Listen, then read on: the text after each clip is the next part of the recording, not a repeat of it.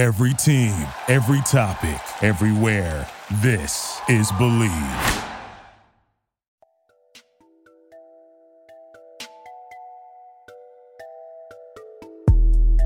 With shoppers buying everything online these days, getting those holiday gifts for family and friends is going to be harder than ever. But no need to worry because our friends at Seattle Shirt Company have got us covered.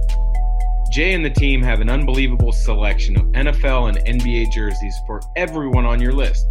These jerseys are 100% authentic, from current superstars like LeBron James to the all time legends like Jim Brown, Kareem Abdul Jabbar, and Walter Payton.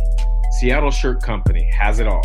And right now, for our listeners, we have a special one time only pre Black Friday Cyber Monday deal. Everything you buy at seattleshirt.com is 30% off. So head to seattleshirt.com and enter the code BLEAV, B L E A V, at checkout for 30% off your entire order. Shipping is always free. Seattle Shirt Company, helping you get ready for the holidays a little bit early.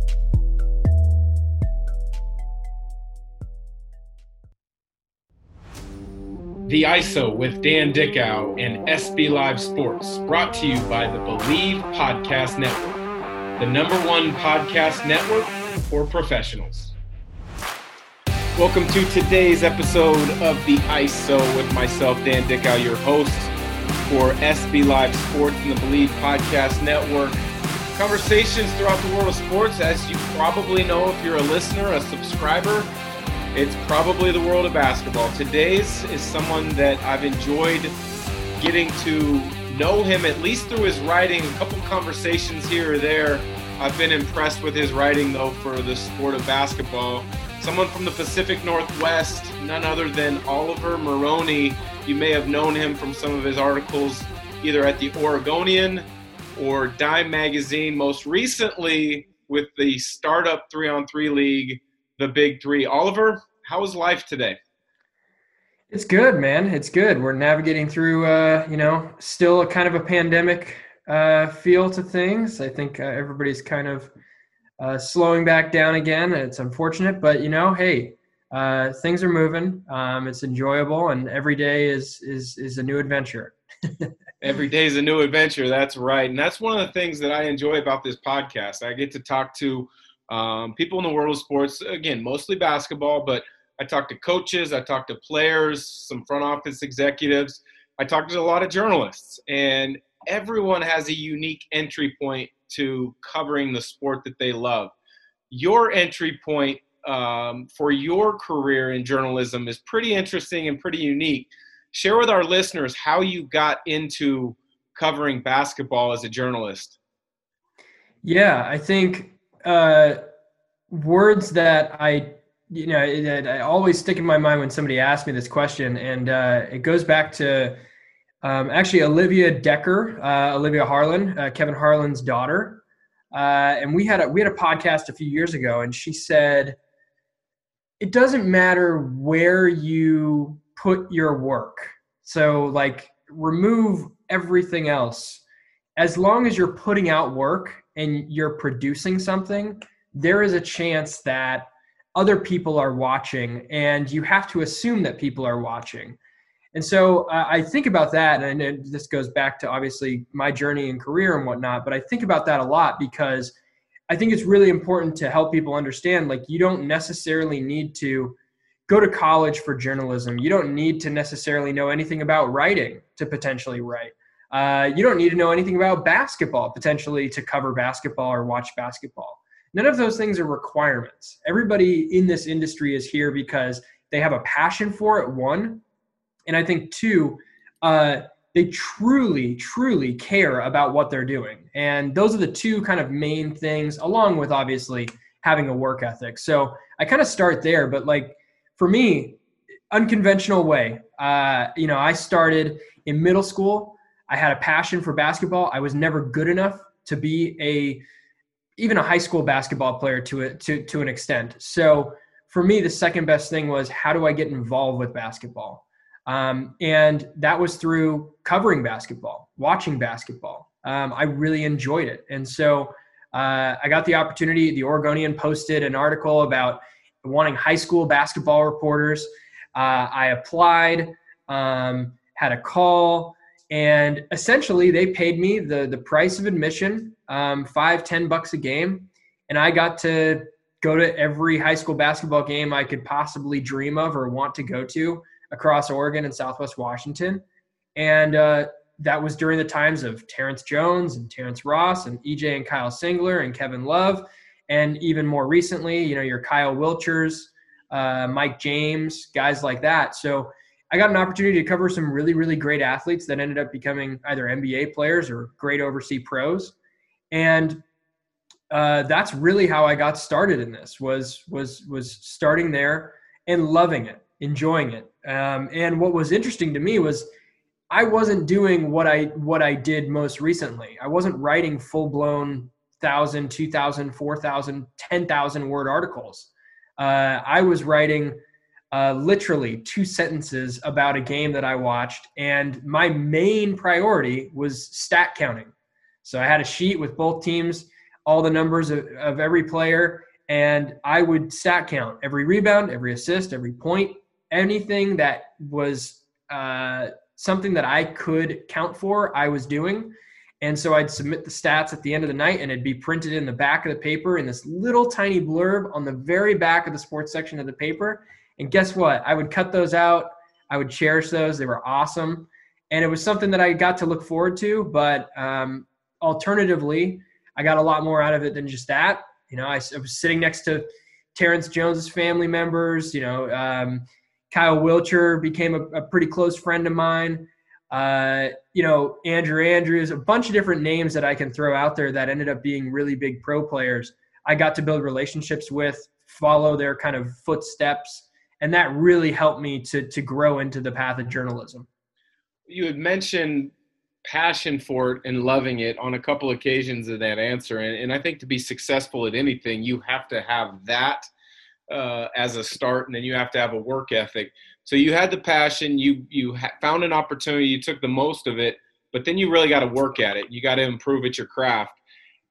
And it sounds like you were taking every opportunity you could to improve upon it and really work at it. When did you feel like you had a really big break that was going to give you an opportunity um, to, to really take that next step? Was it Dime Magazine or was it something else that maybe I missed along the way? Yeah, so I mean, really, um, left Oregonian, uh, worked a full time job, did a few other things. Went, you know, obviously went to school, um, and started my own blog. Started doing some videos. Started interviewing people, and I didn't really know where I was going to put it. Like, like I said, once again, this goes back to Olivia Harlan's point of just like put the stuff out there. It doesn't matter where it goes. Just continually work on building something up, you know, create those relationships, build those bonds, do those interviews. And so um, I think right after college, I started doing some stuff uh, with a website called Daily Fantasy Cafe, which traditionally was like daily fantasy stuff, nothing like crazy. And um, uh, they were paying me, I think, 25 bucks an article or something, you know, basically the cost of what it would be for my hours and work uh, to write in-depth stories on players and coaches and get to know your favorite person. And um, uh, I, I, didn't have a media pass, didn't have anything else. I paid my way. Uh, this was something that Ben Golliver told me early on. Um, you know, if you really want to get into this, put yourself out there. You know, go out to these events, get out and meet with the executives, with the agents, with the coaches, with anybody who's involved. And uh, I connected with Kristen Ledlow and spent like a week with her down in Vegas, basically night and day, kind of, you know, four, six, eight hours a day, following her, figuring out what she did, how she did it, what she liked, what she didn't, the interview she did, the note taking. I mean, I think there's this preconceived notion that broadcasters just throw out whatever they're thinking at the time of, of doing it. Most of the time and, and, more oftentimes than not that's not the case. The, these broadcasters i mean i remember i'll give you an example with kristen ledlow. She she has notes on all these players from summer league david stockton's one of the players and i remember looking at her notes and being like how could you possibly have this much on David? Like, and this isn't against anything against David Stockton. It's just David Stockton was a fringe summer league kind of roster guy. He he probably wasn't making an NBA roster anytime soon, and yet she did all this homework and had paid a couple of pages of notes on his career. His she had quotes from his dad in there. Like you could tell that every little thing was was put in there for a reason, and whether she used it or not she didn't care. She had it there, so she felt confident in whatever she was saying, and it was really easy to go back to at any point in time. So I think for me, that was the big break in getting that opportunity to kind of see what she did, how she did it. I did a story on it.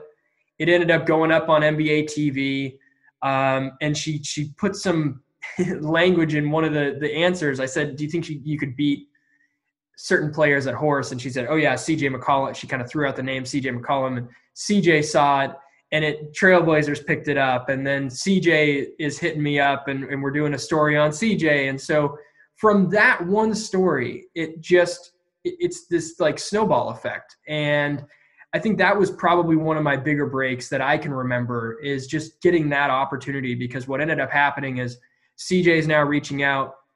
CJ and I developed a relationship for a long time, know each other pretty well at this point. Um, I did multiple stories on him because of what I did with Kristen. And, um, you know, I'll, I'll use CJ as a great example for this too.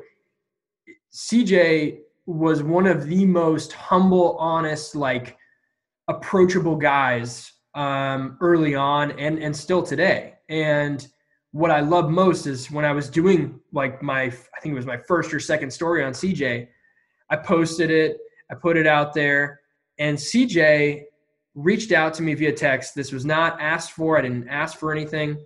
And he's like, hey, man, this sentence looks a little wonky. I'd change this and this. And that to me, like, really stood out because you never, and then this goes back to the Olivia Harlan point and some of the other points I've made. You just never know who is looking or who is reading or who is watching whatever you are doing. And it's vitally important to take whatever constructive criticism you get and, and put that into, into practice so I think for me, that like I said, if you're talking about a break, big break moment, that was one big moment for me that that really turned into a snowball effect and really got eyeballs on some of the work that I did. And it really helped me along the way of getting more interviews. That point that you made about the preparation that Kristen Ledlow was talking about, um, as a college broadcaster myself, I, I can attest to that. I will probably have, as she had, stacks of notes and you probably only use maybe 5 to 10% of your stuff on any one particular player or game or team for a particular game but really what you're doing is is you're filing away those thoughts. So if you have the team multiple times or there's an opportunity to talk about that player it comes more naturally at that point as opposed to forced. Um, and that's so interesting that you, you you mentioned that and then you weaved it into kind of how you built some relationships and how you kind of continue to prepare for opportunities.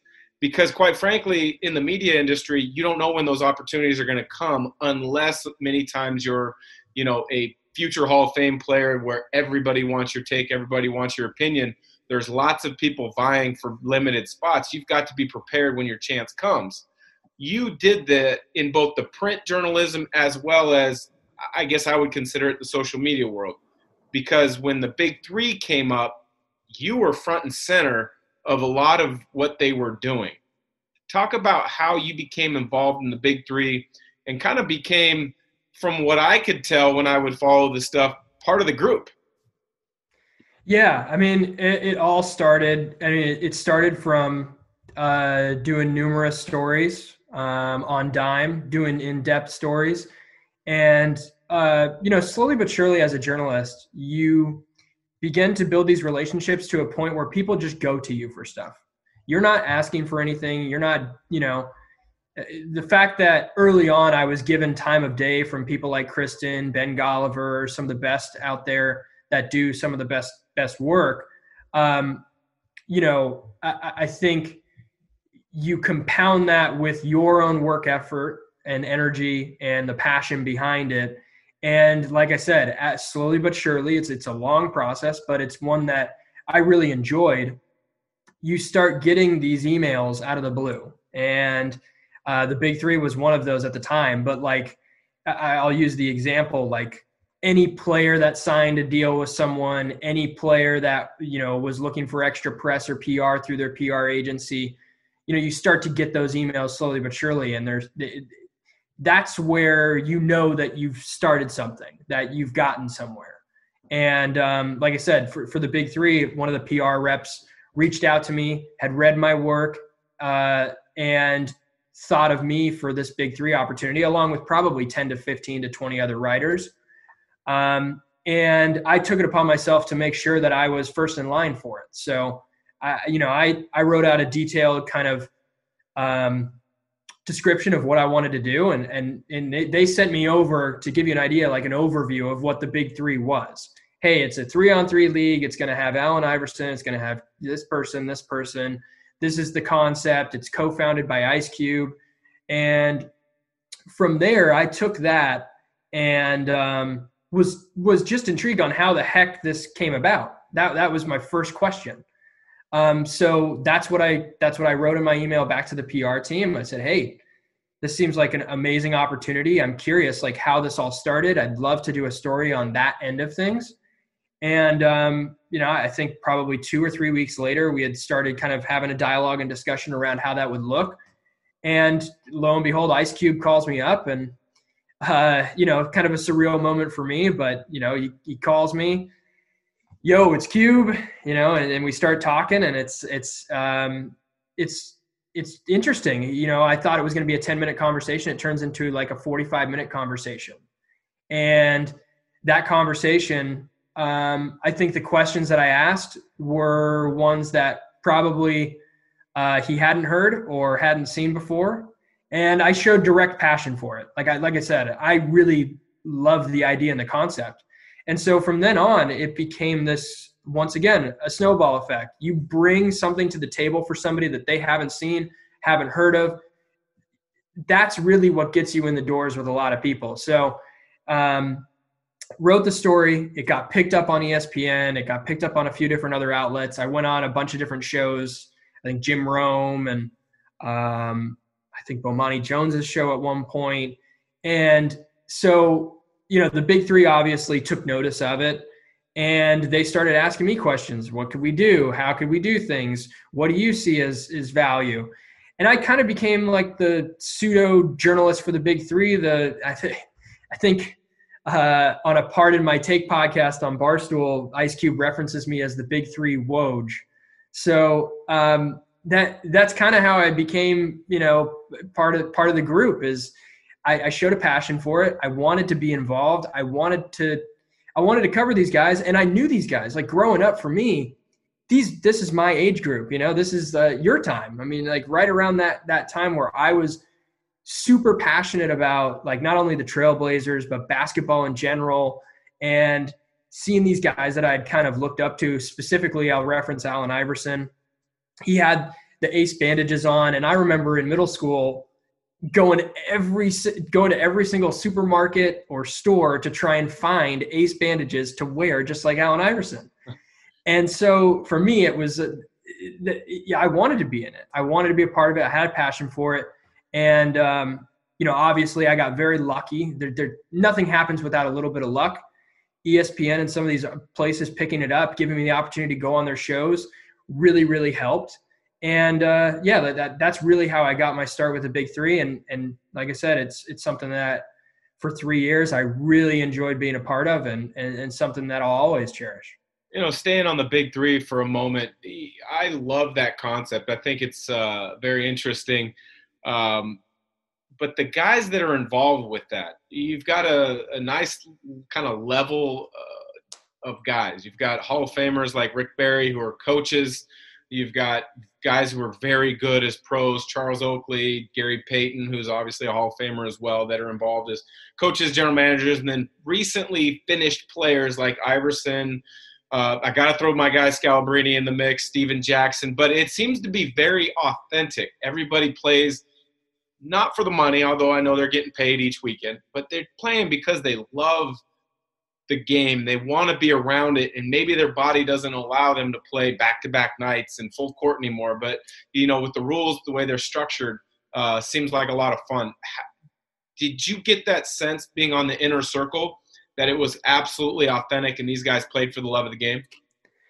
That's all it's for. I mean, most of these guys don't need the money. Everybody knows that they made a lot of money in their careers. I mean, take Scal and Scalabrine for instance. I think Scal's a great example. Uh, great friend of mine. Uh, love what he does.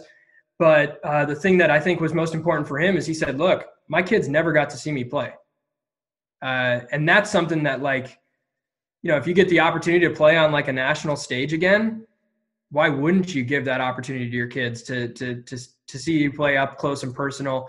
You know, I, I think uh, a lot of these guys now have families, they have kids, they have people they want to impact. Second part of it, I think that's that's interesting too is you know, no offense to the NBA or, or how it's done, but fans don't really get the full opportunity to to see inside kind of what their lives are like or how they're doing things. They don't get that personalized touch point very often. And in the big three, what was amazing is that all these players, they want to go sign autographs. They want to take pictures with fans. They want to have youth camps and and bring kids in whenever they can. So to me, I, th- I think it's just like the humbleness and the the gratefulness of like the opportunity to once again lace them up, get on the court, show people what they still have. And you you mentioned it. They may not have the full uh, kind of um, mental and physical aspects to be able to go up and down a court for 82 games or back to back or whatever the case may be. But you never like you could probably attest to this. You never lose your shooting touch. Like you can still shoot the basketball. Um, yes, it may be a little rusty at times. Yes, you may not have practiced for a while. But if you put in a little bit of effort and time, you're back to where you were in terms of the shooting, the mechanics, and the IQ. I mean, I look at guys like Cuttino Mobley. Dude's almost, you know, what is he, 45, 40, whatever it is, still can play at an extremely high level. I bet you, you know, even today, and I know this may sound crazy, if an NBA team wanted to put him on the court for 10, 15, 20 minutes, he may not be able to keep up the entire time. But isolation, one-on-one basketball, if, if you're taking, you know, Cuttino Mobley against your average NBA player, I think, you know, he'd have a pretty good shot, like a 50-50 shot at, at, at giving a guy – buckets. Um, and, that's so funny you that, mentioned Cuttino. Sorry to interrupt, Oliver, because I yeah. had him on my podcast. Uh, we we released it a couple weeks back, and he mentioned almost the same thing you're talking about.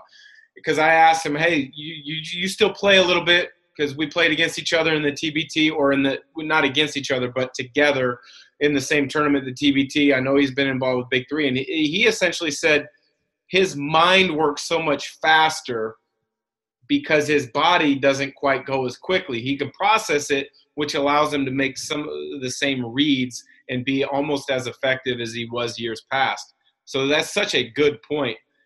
Before I let you go, I wanted to ask you about probably I believe it's the first time you and I had chatted, and this was about a, really good article that I know got a lot of uh, play through different outlets. And it was your article that you wrote called We Got the Unofficial Rules of Pickup Basketball from Players, NBA Media, and none other than Mark Cuban.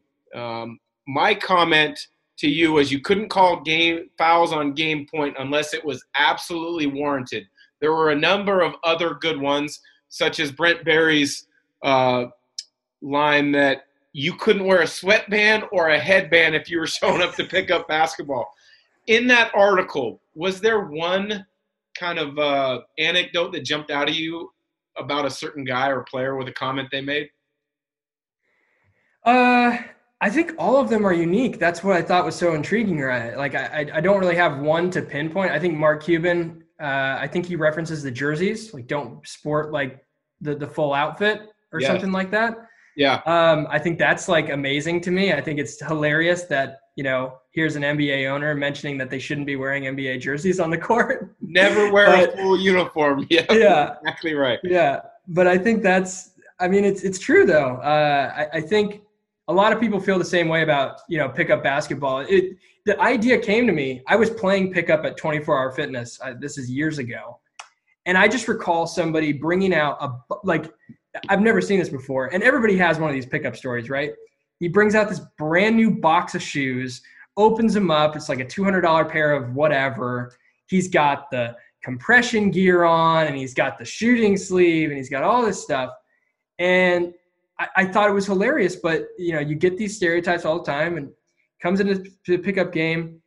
He's shooting on the sidelines. I'm like, yeah, he, he looks pretty good. Like, you know, I think maybe somebody's going to think he's someone, you know, and uh, he gets on the court. I don't think he made a shot. I don't think he had an assist. I don't think he made any sort of impact on either end of the court, but he was probably picked in the top like three to five. And I was like, there needs to be something written about this because this is this is you're you're falsifying your brand here by by by dressing up like this and showing everybody that you're bee's knees and you're not. So I, that's what I found so funny. And, and like I said, the, these stories, um, that's what makes them so fun to do. Uh, to be able to get everybody's opinion and ideas on certain things. I did one on Dwight Howard being a Hall of Famer, and I just, to me, it's hilarious to feel, like see those questions come through and see the responses on them. Um, but yeah, that that that's that's what kind of triggered it, and uh, yeah, it, like I said, there's a lot of them that stick out. I think Kyle Wiltjer's was really intriguing to me too. I, I, I don't remember what it was, but it was around three point shots only being worth one or something like that. I think. Yeah, I've got it right here. Um, yeah, always play by ones, which you know, to be quite frank, uh, myself as a as a shooter, Kyle as a shooter, that makes no sense. I mean, you know, the way the game's played, it's all it's in, instead of playing by ones, play by twos and threes. That's or ones and twos, which is how I grew up playing, especially as a shooter. You want you want every advantage you can get to to win and stay on the court.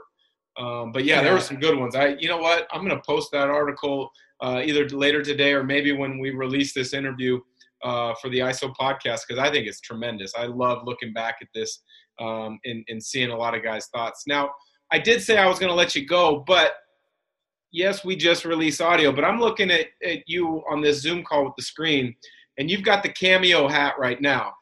I, yeah. I know social media is really active and there's a lot of really unique things. Cameo started to, to come onto the scene the last year or so. And I look at that as, as something new and unique, a way for fans to be connected to uh, whether it's an athlete or it's a celebrity and entertainer. And, and you're connected with Cameo, you're working for Cameo right now. Share a little bit more about what exactly Cameo is.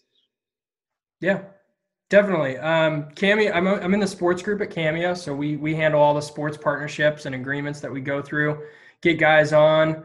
Um, but Cameo is a, is a place where fans can go to get personalized video messages in short and simple. Um, you know, if you want to, if you if Gonzaga fans want a, a Mark Few video, Mark Few is on there.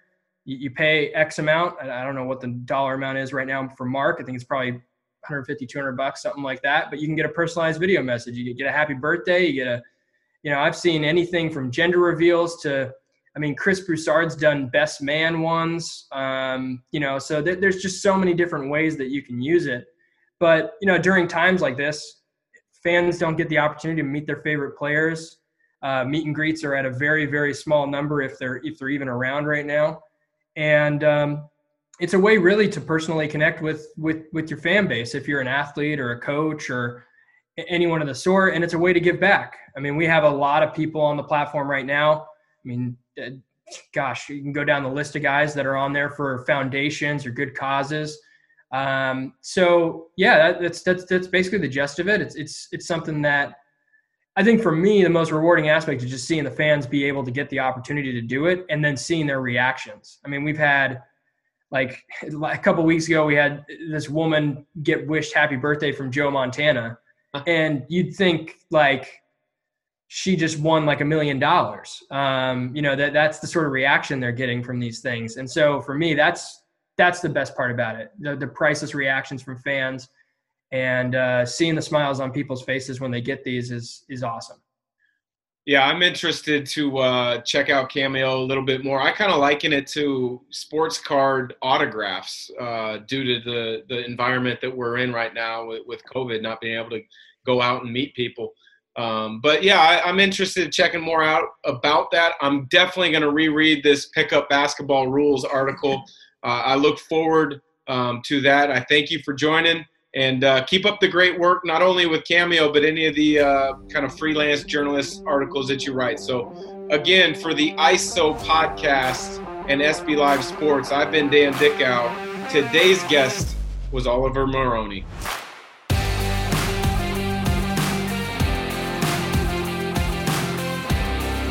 The ISO with Dan Dickau and SB Live Sports, brought to you by the Bleav Podcast Network, the number one podcast network for professionals.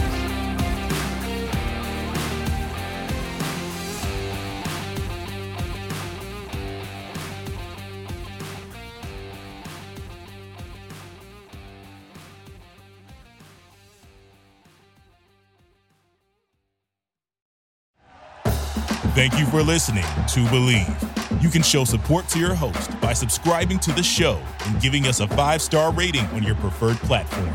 Check us out at Bleav.com and search for B L E A V on YouTube.